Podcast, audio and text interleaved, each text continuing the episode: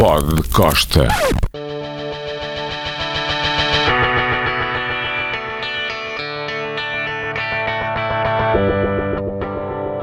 A partir de agora estão na Pod Costa.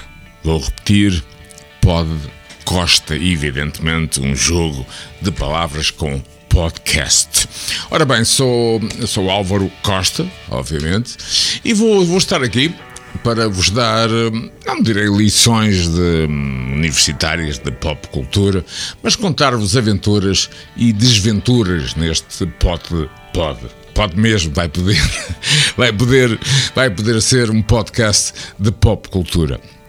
Ora bem, esta semana vamos ter no Porto, e desde já, a pré-inauguração de uma homenagem a Prince, que vai estar em grande destaque numa exposição através do acervo magnífico da Sonic Images. É uma companhia que detém os direitos fotográficos de imensos artistas. Aliás, no ano passado, se recordam, aconteceu algo semelhante com David Bowie no mesmo local, no Arrábida Shopping. Ora bem, eu tenho muitas histórias com Brito, mas esta é realmente única.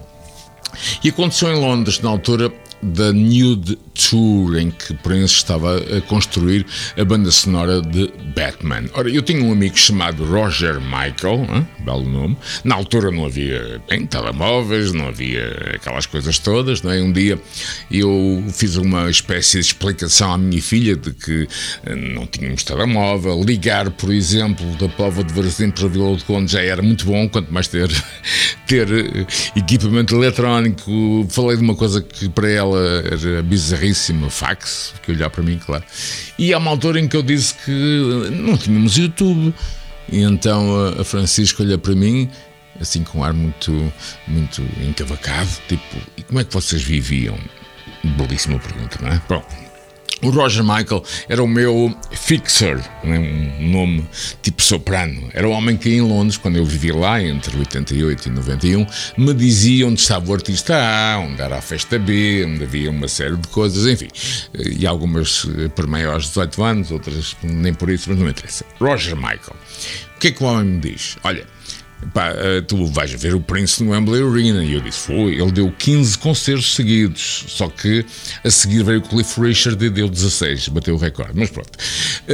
O Prince tinha realmente muitos amigos em Londres e chegou a ter uma loja, e, enfim, várias coisas. E o Roger Michael diz-me, olha, ele vai estar num clube que é o Wall Street em Mayfair, uma zona chiquérrima de Londres, que ainda hoje existe, evidentemente.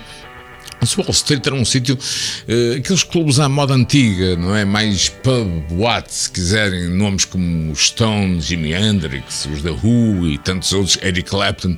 Ali passava muitas das noites da chamada Swinging London. Ora bem, eu fui mais cedo, rato velho, porque imaginei que o artista aparecesse mais cedo. Ora bem, estou à entrada do clube, já dentro, e vejo são quatro, gorilas, seres humanos muito bem desenvolvidos, e no meio dos quatro, mais parecia uma guarda pretoriana, vejo um bocado de cabelo.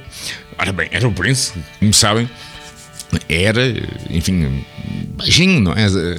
Era um ser humano com uma altura reduzida. Ora bem, esses quatro guarda-costas foram fazer, digamos, uma espécie de pré-visita, como se faz um chefe de Estado, de segurança, não é? Bom, e foram-se embora, com o mesmo Prince, agora na direção contrária, e eu já lá estava. Muito bem. A pouco e pouco, o Wall Street começa a encher-se. Aparece a Annie Lennox, a Lisa Stansfield, os Pasadenas, enfim, e outros nomes. E olha, o George Michael, entre outros. A pouco e pouco aquilo começa a ficar cheio. O disco jockey, enfim, passar soul music, estamos no final dos anos 80, até que Sua Alteza Real Dom Púrpura e Majestade Prince Rogers Nelson aparece de novo com aquela rapaziada simpática, e é conduzido pelo meio da pista, no meio de todos estes nomes importantes, mas à beira dele, obviamente, menos importantes, para um pequeno, eu diria, camarote, uma pequena área, já que a pista, lembro-me perfeitamente, era circular. Ora bem, o único que foi ter com ele foi George Michael, foi recebido pessoalmente por Prince, que teve sempre aquela atitude muito misteriosa. Ele tinha muito sentido de humor, atenção, estas coisas eram um pouco teatro.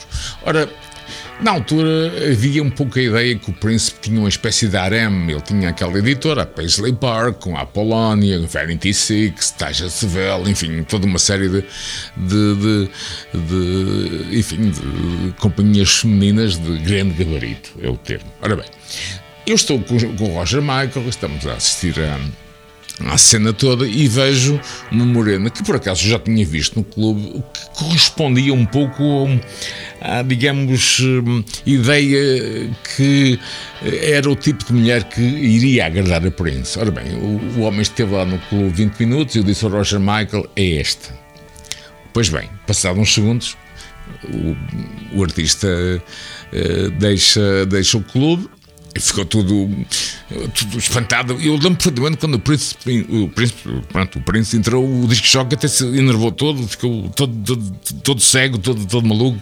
Enfim, ele tinha realmente uma espécie de poder mental muito especial e eu pude comprová-lo várias vezes. E neste podcast irei voltar, o podcast, ou o que quiser, irei voltar mais vezes. Ora bem, dito e feito, ele saiu acompanhado da tal jovem. Passada uma semana, eu voltei ao Wall Street e conversei com um manager, que já conhecia, que me falou da coisa. E ele diz-me, bom, eu falei com a jovem, mas aparentemente o Prince passou a noite a tentar convertê-la religiosamente.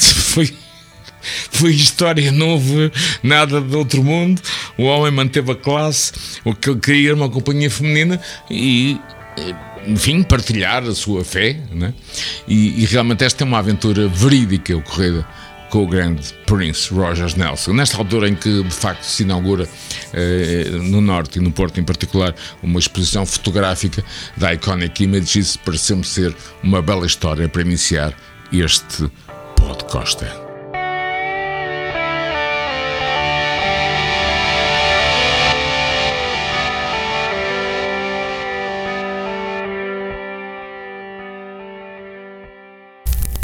Pod Costa.